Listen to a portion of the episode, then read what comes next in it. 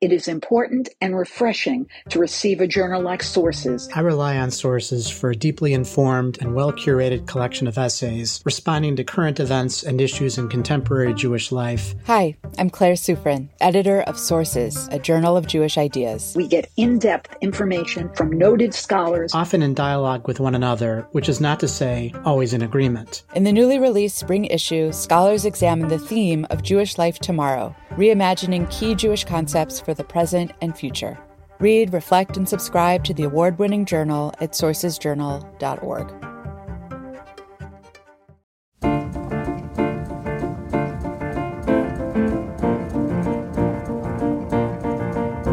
My name is Donniel Hartman, and I'm the president of the Shalom Hartman Institute, and this is For Heaven's Sake, a podcast from the Hartman Institute's iEngage project. Major support for For Heaven's Sake comes from the Diane and Guilford Glazer Foundation. Our theme for today is When does civil conflict turn into civil war?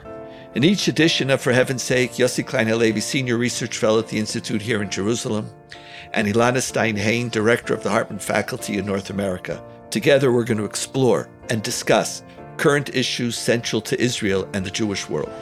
In addition, Elana will also enrich our discussion by adding in classical sources that are critical in shaping our thinking. Let's begin.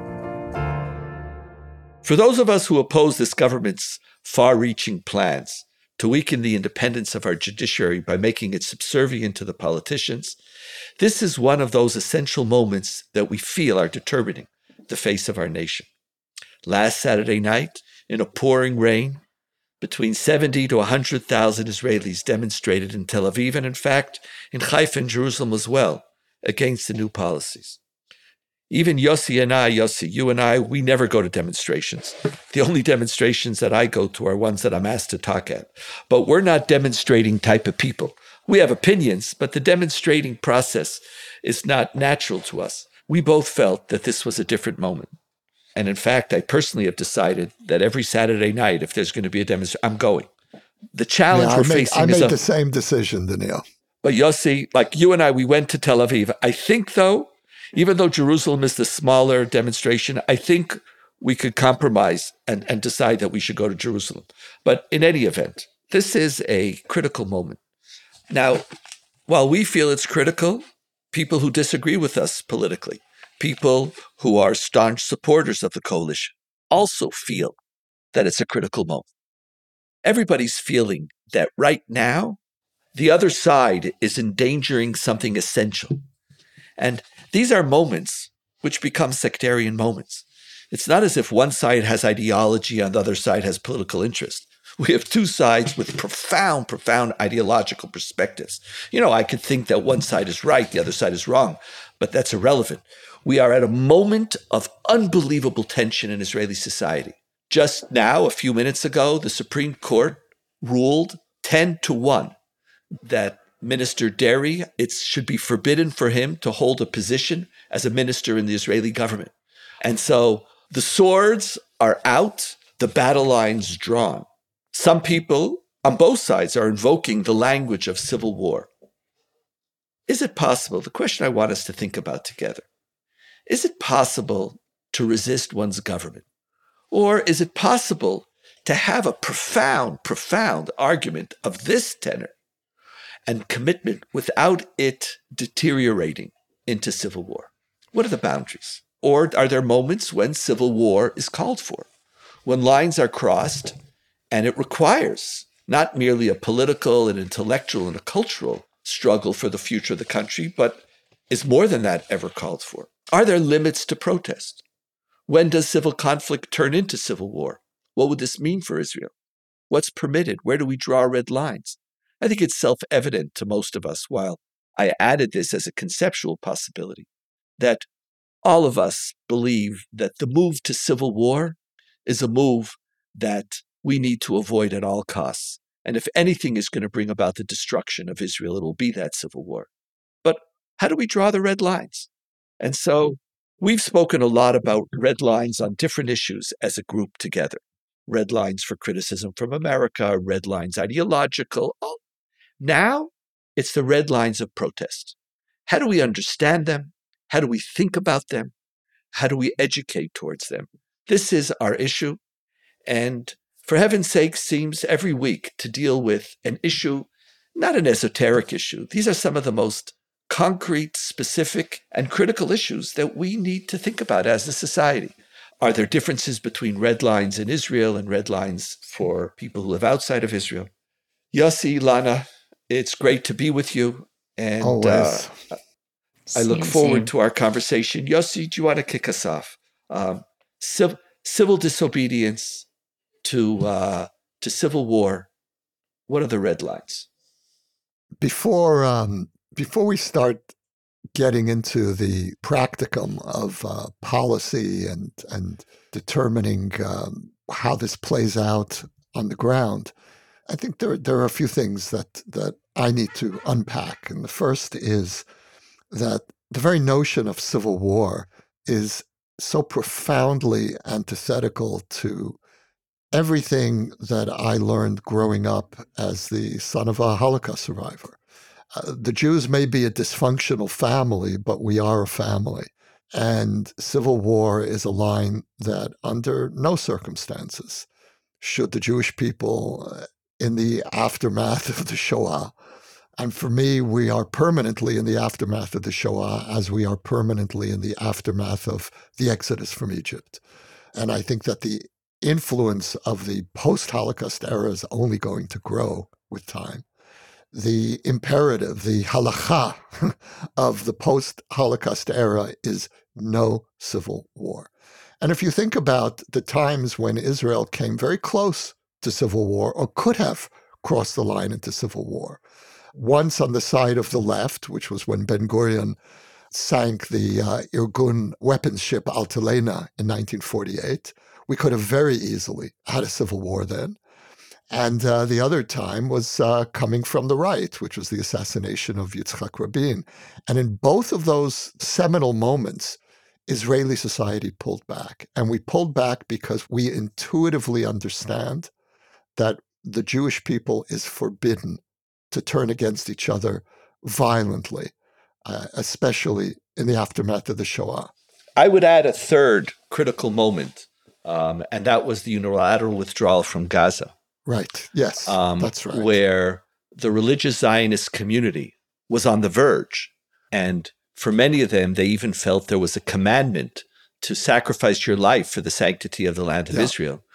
And they said, Excuse me, we'll protest. Well, right.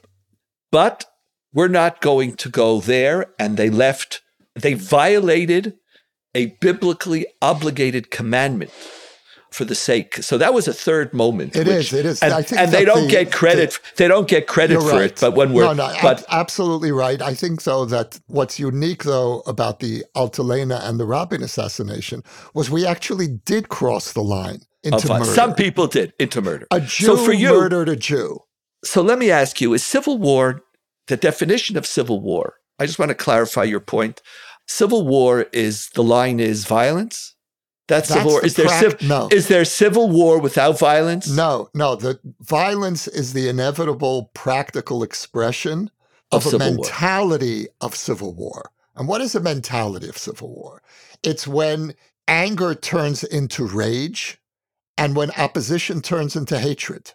And once you've created that emotional infrastructure for civil war, physical violence follows. If your opponent, See, your Jewish opponent, is evil, I hate you.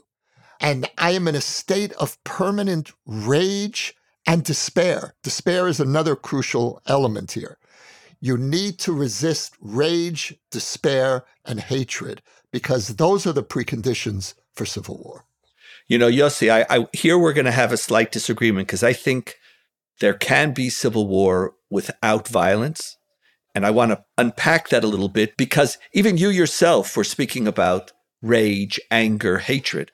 And it, I'm not sure that in every instance, rage, anger, hatred, there aren't instances that it's called for, but it, here we have to, th- I want to unpack that a little more because I don't think violence is the, I think violence is a manifestation, but not the definition of civil war. Mm-hmm. But Elana, yes. what's your feeling about this? I'm so American on this. I, I want to say, I forgive things. you, Elana.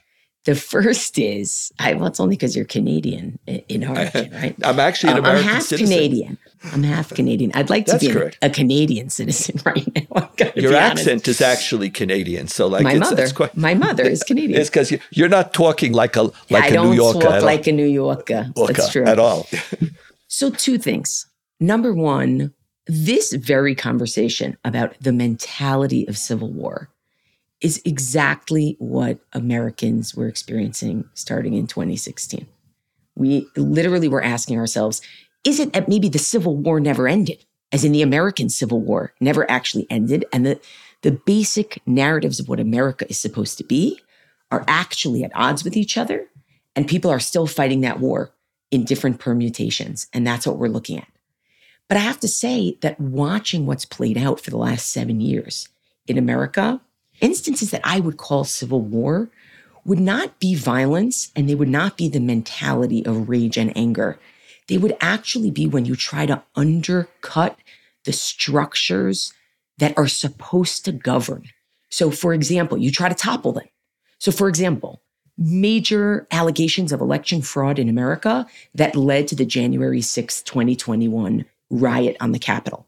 That was a group of people trying to take over a government institution to undermine the rule of law in an official way. And that's not something I thought I would see in my lifetime, obviously. But to me, civil war was essentially saying, forget the structures that are supposed to govern us. We completely undermine them. All of the processes that we come together and you know the way that the rabbis say that we should be thankful that we have government because otherwise people would eat each other alive people who essentially want to get rid of government as it exists so that's my first point is that what i've seen makes me think it differently i want to say one more thing which is because i live in a country that was shaped by a civil war that was necessary i also think long and hard about what makes civil war necessary right we had a civil war in the 19th century and it was necessary because not having a civil war would have done more harm than having a civil war. And I think that's also an important question.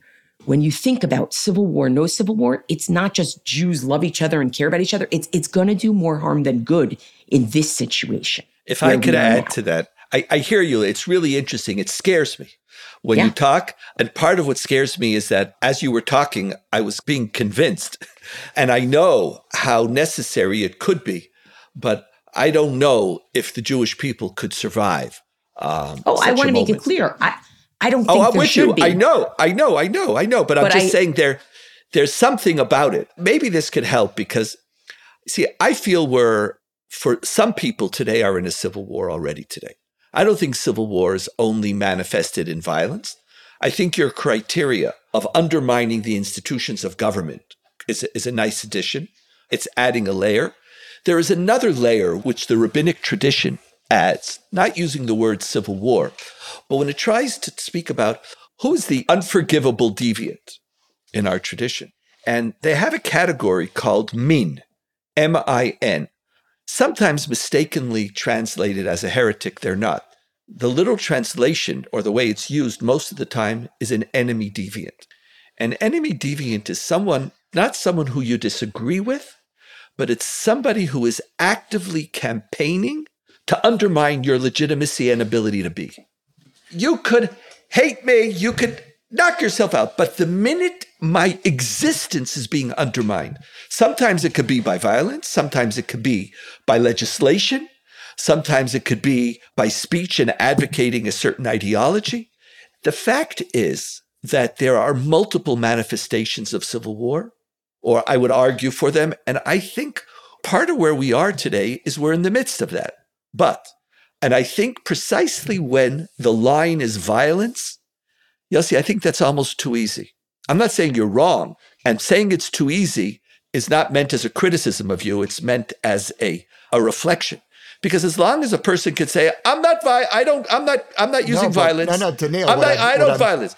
Because Donniel, like what in I was fact, trying to say though is that there is an emotional precondition.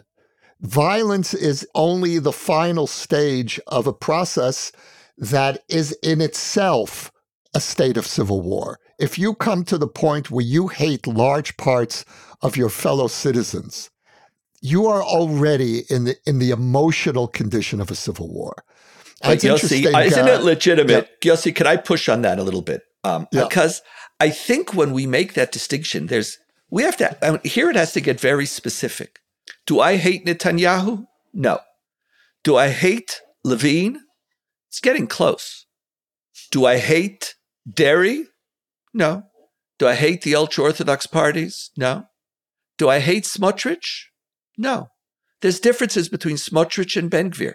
Not even if I find some of their policies abhorrent, but there are people who are, I believe, are advocating for immoral, ultra nationalist, racist.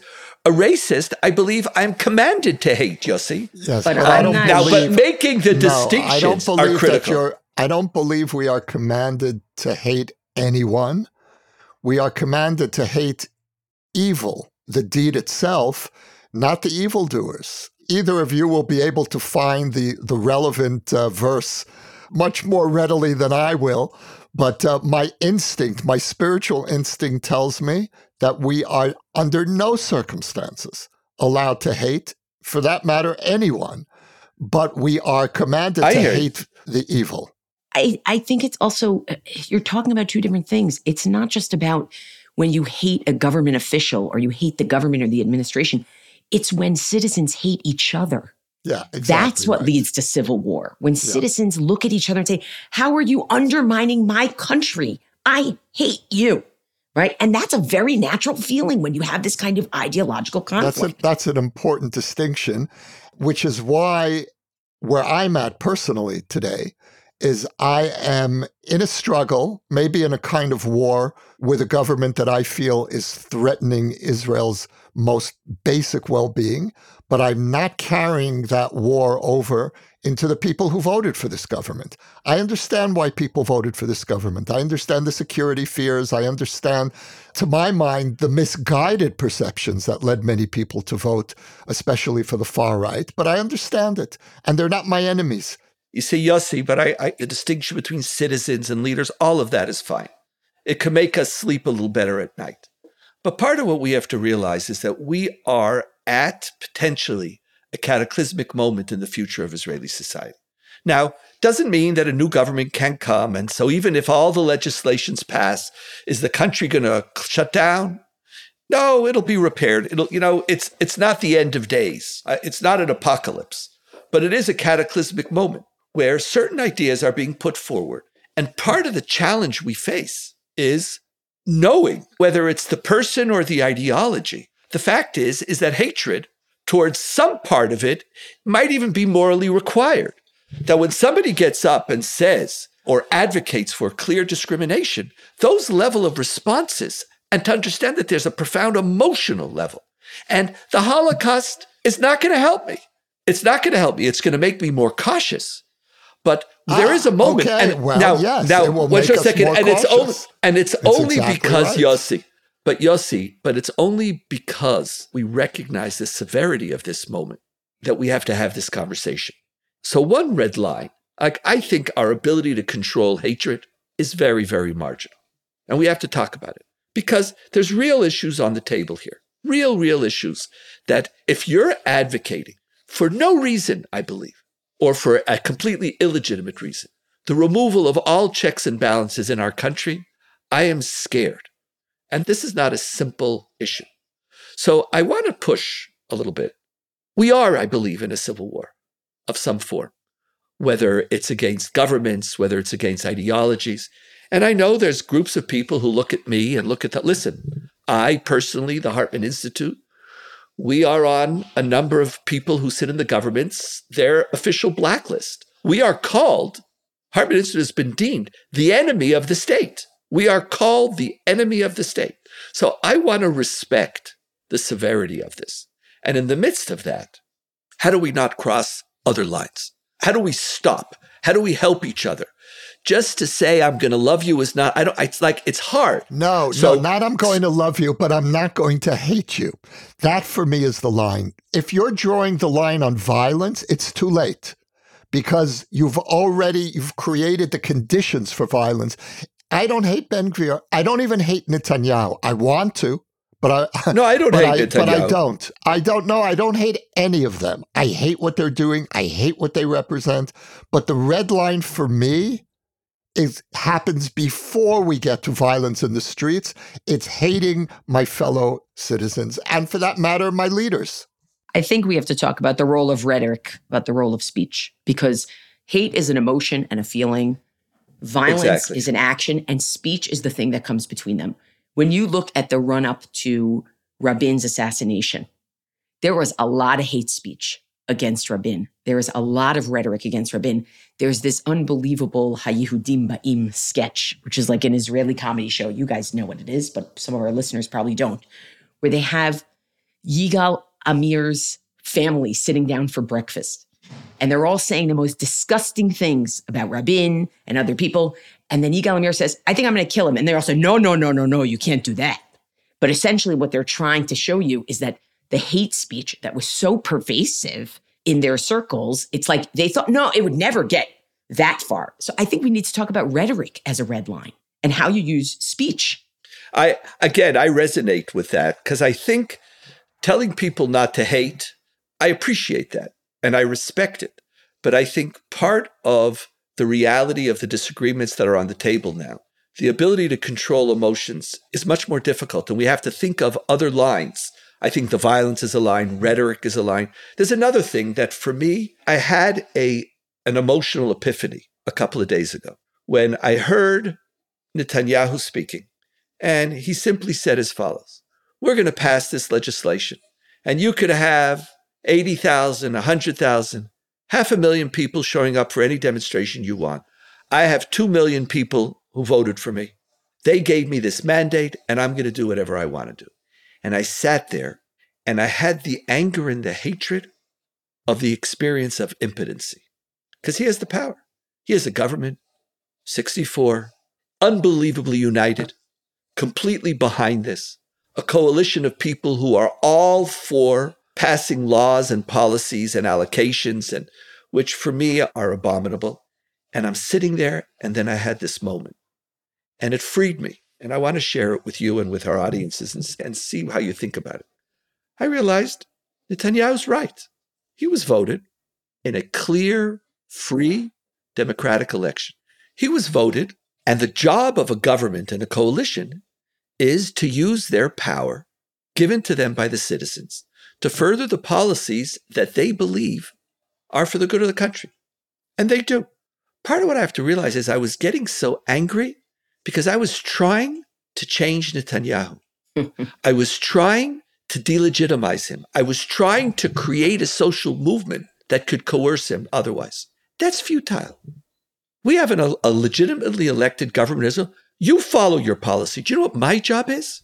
If I disagree with you, my job is to protest and to try to change Israeli society so that in four years' time, when there's going to be another election, it will be one. Now, the minute I became empowered again, and by the way, I feel this very often with North American Jews, like there's such an asymmetry of power. You're going to send your leadership mission and we're going to tell Netanyahu, or we're going to send our mission and we're not going to speak with this. It's like, okay, if, if it, I, again, you don't want to speak, don't speak. But the asymmetry of power. And here, yes, we're the ones, we're the donor, we're coming, and we're, because we're used to, we come to Israel and we always meet with prime minister and he's going to meet with us and we're going to tell him. And oh, the reality is it's a huff and puff. Netanyahu right now has complete, total power, which was afforded to him democratically and legitimately. It was. Now, is it exactly what he advocated for? Listen, politicians always, after they're elected, act in ways that unpack the policies that they didn't speak that clearly about. Is Netanyahu so completely violating his electorate mandate? No, no more than Gantz did when he joined Netanyahu, and no more than Bennett did when he decided to leave the right wing bloc. You vote for a person, but leaving that aside, do you know how I avoid my hatred, Yossi? It's not the Holocaust or commanding me, it's by giving me an avenue of action productively. There are policies now that are my enemy, policies that I feel are destructive. Okay, Donniel, now how do you win at the ballot? You now have four years. What do you do? Is it demonstrations? Is it education? What's your theory of change? The minute you have a way to channel, the minute it stops being that the only way I could win is by harming you, delegitimizing you, it's when I become a min, when I become the person who says, or Azila, I want to remove the institutions. I become the person who you become illegal. No, I have a different policy. Then, then I'm able to channel my energy. And right now, I want to tell you, I'm concerned, I'm frightened, but now instead of hatred, I have work to do. How do I solidify my base? How do I convert 10% of those who supported the right wing, who might be liberal but supported it for whatever reasons? How do I get 5% of Israeli Arab society over those who support Mansour Abbas to join? How do I create a new national coalition, which also makes room for Haredim? Like, how do I do that? Now I have a mission. It's finding that it's the zero sum game of this disempowered more the via the power where the hatred will emerge. Yossi, Elana? I think we each work in different ways, Donniel. You know, for me, uh, I also had a kind of epiphany uh, in recent days that took me in a very different place. It was a uh, it was a spiritual epiphany, and it was this realization that uh, in the end, what will determine things here is not what I do. I have to try to do whatever I can, but this is all much bigger than me. And uh, we can take this uh, to the God place, which is where I do take it, but uh, that may not be the context for this conversation. Why but, not? uh, Yeah, but, why uh, not? f- You know, for me, it God is in this story. God is in is in the Jewish story. Now that doesn't give us any guarantees. That's where I deeply disagree with the religious right. They think that oh, God's in the story. That gives me carte blanche. It's actually the opposite. God is in the story. You better watch out because everything we do, everything we say has consequences. And so this is one of those moments where I feel, as a person of faith, it's put up or shut up. And it doesn't mean that that it's going to turn out well or turn out the way I want, but it means that God's will is going to be done ultimately. However, that and that's why out, angst. So then your level of angst is uh, my level of angst is reduced. It doesn't. it doesn't go away. It's not only on me. It doesn't go away because I know what you know what God can do to us, what we can do to ourselves, or what God will let us do to ourselves, and then there's the karma. There's the consequences.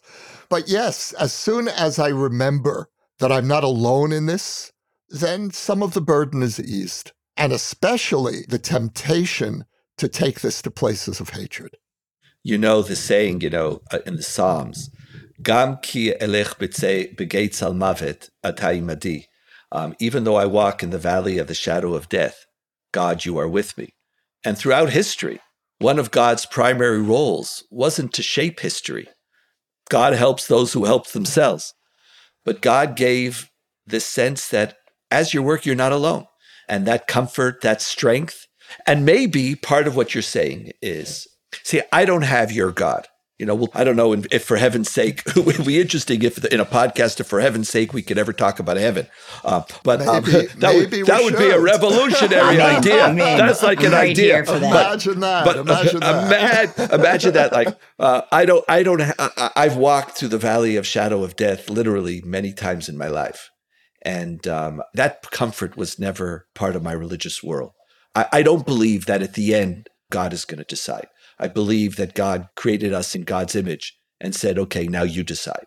But it is. But I'm here's- envious of you. this is what we should be arguing about, Donniel. This is what really matters. Maybe at another time, but not, not- let's not let's not get here. Like I, I- I just don't. have but I can understand. But I want to even conceptualize it, if I can, Yossi, that the minute the level of fear is reduced to some degree, Yes, the response of hatred is not that's as a great way to put it. And it almost doesn't matter what is causing the level of fear to be But that does mean, and this goes back to Elana, and I want to turn that rhetoric could also not just galvanize and not just point to an evil that we have to combat. Rhetoric could also elevate the fear component. And that, by the way, is happening.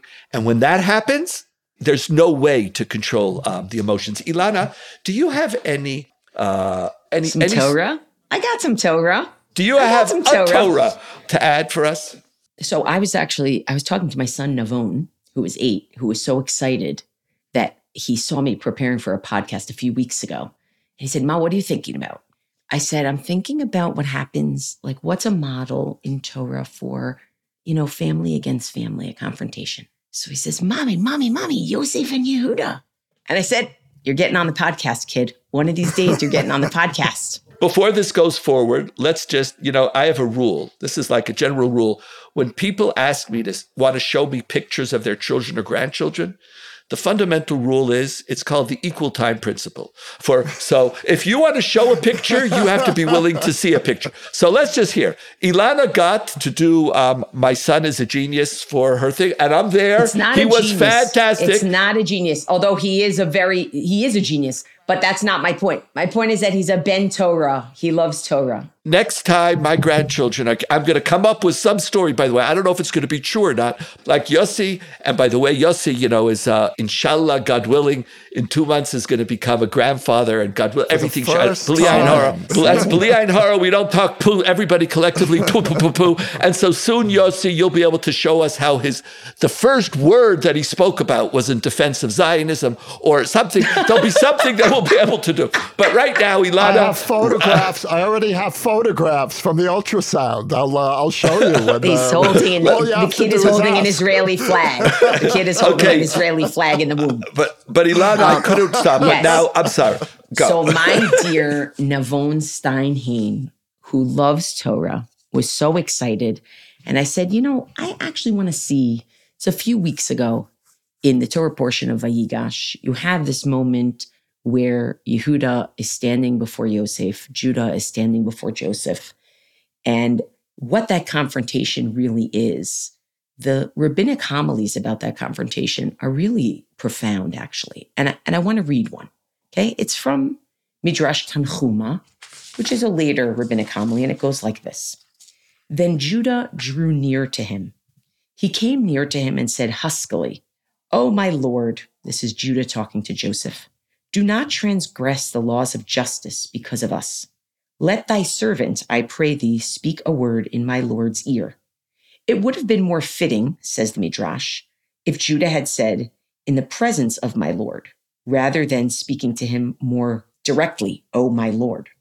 Hence, those words teach us that he spoke both harshly and gently. And let's see what the harshly and the gently turned into. Joseph retorted to Judah, Why are you the one speaking on behalf of all your brothers? I have discovered through my divining cup that you have older brothers, and here you're the garrulous creature who's talking to me.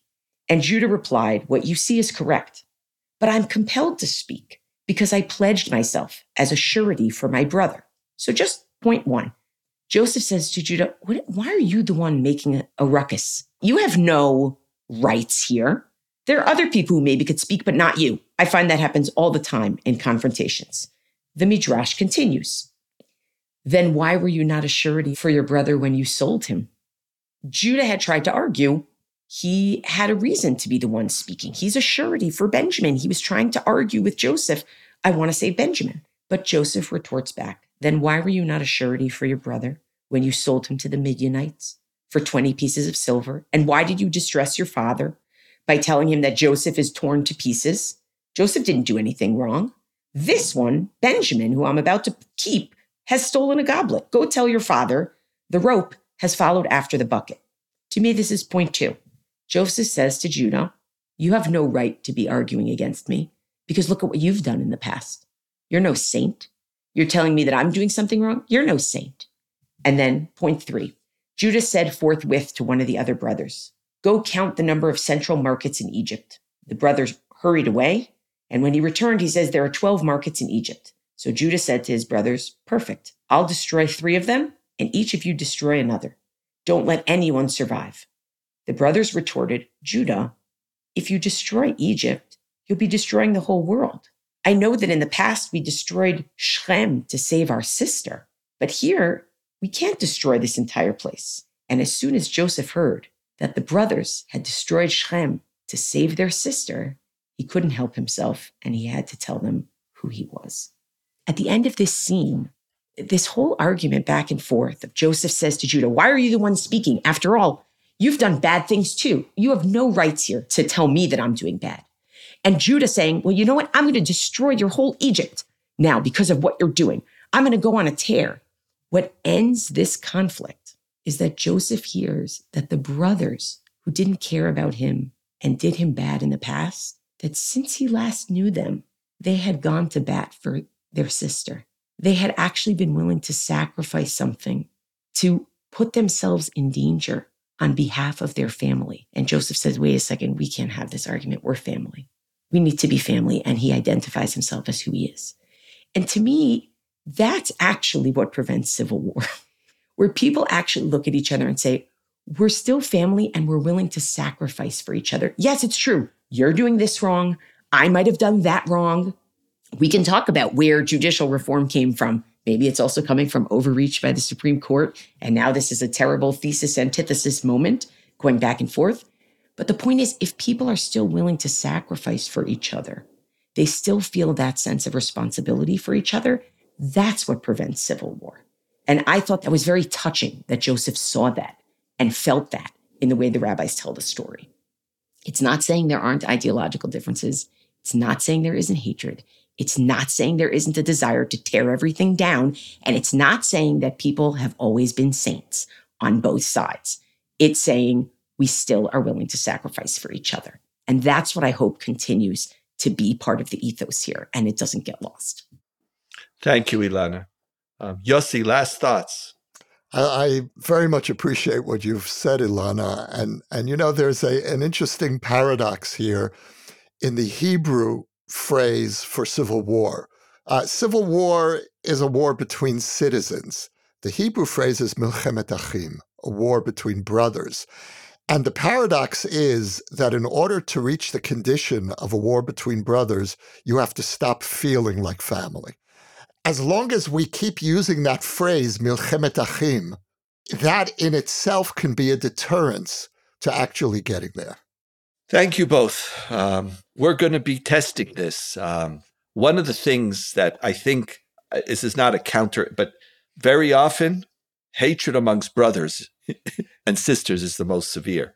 So I don't know if, if family is going to help us or if our problem is we're too much family right now. But let's, but let's just leave that for aside. Um, my friends, For Heaven's Sake is the product of the Shalom Hartman Institute. It was produced by David Zvi Kalman with support from Michal Taylor.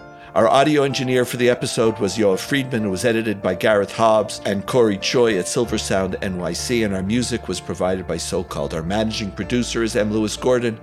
Major funding for For Heaven's Sake is provided by the Diane and Guilford Glazer Foundation of Los Angeles because of our shared commitment to strengthen the connection between Jews in North America and in Israel. Transcripts of our show are now available on our website, typically a week after an episode airs. To find them and to learn more about the Shalom Hartman Institute, visit us online at shalomhartman.org. We want to know what you think about the show. You can rate and review us on iTunes to help more people discover the show. You can also write to us at For Heaven's Sake at shalomhartman.org. Subscribe to our show everywhere else podcasts are available. See you in two weeks. Thank you for listening. Yossi and Elana, it's a pleasure being with you. Always.